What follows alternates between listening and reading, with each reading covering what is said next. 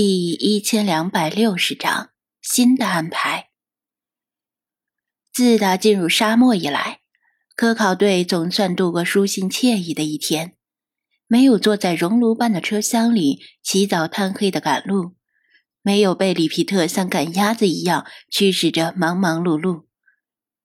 几个男学生只要跟着卫康布置完红外相机，就可以搭起天棚舒舒服服的纳凉了。几具胖瘦高矮黑白各异的躯体躺在防潮垫上，脱光了上衣，下半身只穿着沙滩裤，光着脚丫，戴着太阳镜，手边是几罐热乎乎的啤酒。放空思绪，什么也不用想，只要等着太阳落山就好了，简直是神仙过的日子。这才是科研预备役人员所期待的科研生活。猫是夜行动物，当然要夜间才会出来。假设附近确实有猫的话，卫康没跟他们一起享受生活，而是跟纳巴里谈论一些沙漠中的见闻。后者几十年来在沙漠里见过各种匪夷所思的怪事儿，比任何故事书都有意思。张子安一直被萨利姆缠着学中文，到后来连他自己都不知道教了些什么。和没跟任何人混在一起，独自坐在一边长吁短叹。有时候高克他们来找他搭话，他也没什么说话的兴致。其实倒也可以理解，一个娇生惯养的年轻妹子来到埃及，又吃苦又受惊吓，肯定归心似箭，恨不得提前回到父母身边。时间一晃到了晚上，前几天大家每天白天累个臭死，到了晚饭聊会儿天，倒头就睡。但今天大家并不累，没什么困意。发生了这么多事儿，几个学生之间的关系也没有以前那么好了，就算聊天也是尬聊。后来大家没什么话说了，就找借口各自回到帐篷里，看手机里预存的小说、电影、动漫，打发时间。张子安被烦得不行，为了让萨利姆能消停一下，一股脑儿给他灌输了大量的中文。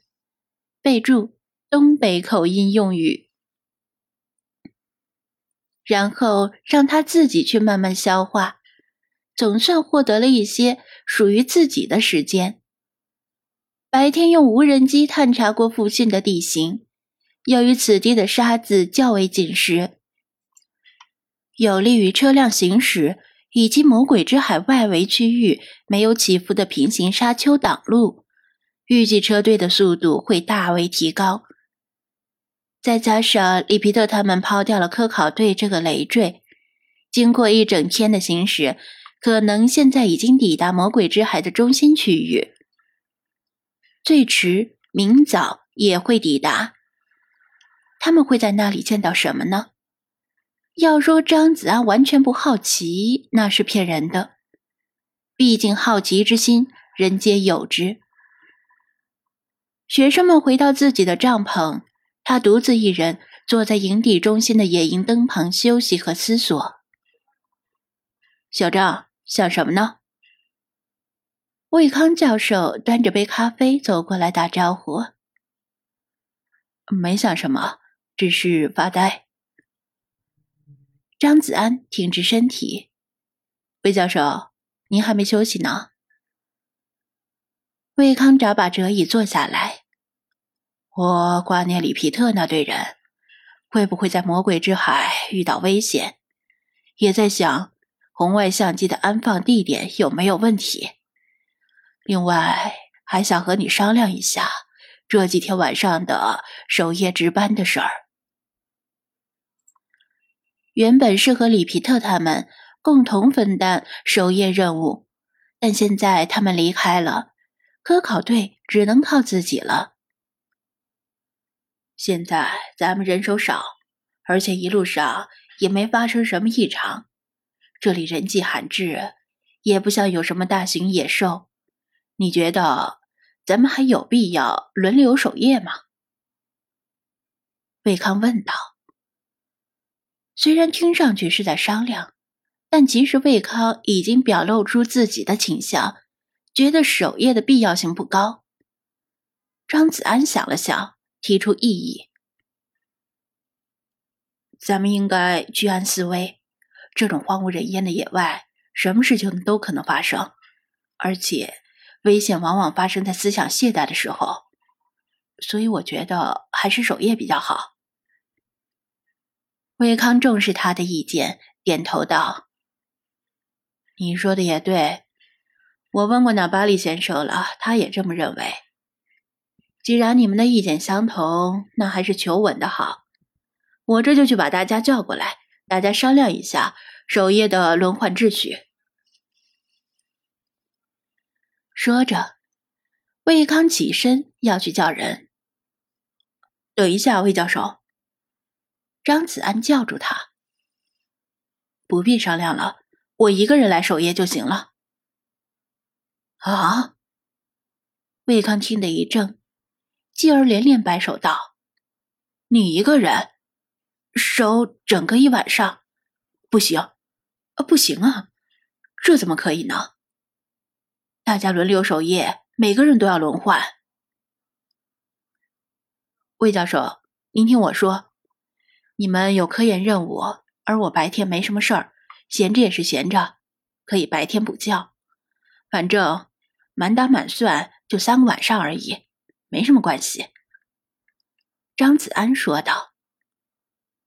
其实张子安是不放心那4个不靠谱的学生，让他们守夜，等于把命交到他们手里。另外，他在守夜时可以把精灵们放出来，请老查弗拉基米尔帮他盯一会儿，自己找机会打盹，不会很困的。魏康不清楚他的考虑，只觉得这样对他很不公平，说什么也不答应。我也来帮忙吧。纳巴利拎着水烟壶走过来。我和 Jeff 每人守半夜，而这样应该没有问题。你们其他人好好休息吧。显然，纳巴利也跟张子安有类似的顾虑。一路走来，纳巴利冷眼旁观，对队伍里的每个人的表现都做到了心中有数。哪个可靠，哪个不可靠，他沉默寡言，但心里跟明镜似的。在魔鬼之海的边缘扎营已经令他很不安了，更不可能把生命完全寄托在几个不靠谱的年轻人身上。如果是2个人各守半夜的话，倒还好，不至于太困太累。魏康勉强答应，不再多说什么，但心里觉得很是亏欠他们2人。纳巴利和张子安一拍即合，简单商量一下，决定今天晚上由前者守半夜，后者守后半夜，明天晚上再互换。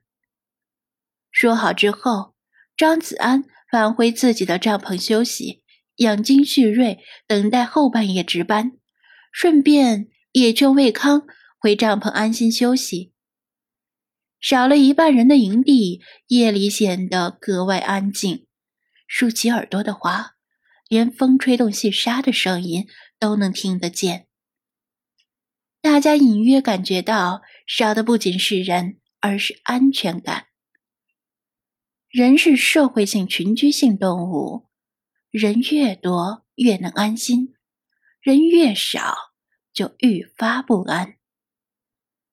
不知过了多久，张子安迷迷糊糊地睡着了，直到帐篷门突然传来砰砰的轻微敲击声，他才猛然睁开眼。Jeff， 醒了吗？纳巴利在外面轻声问道。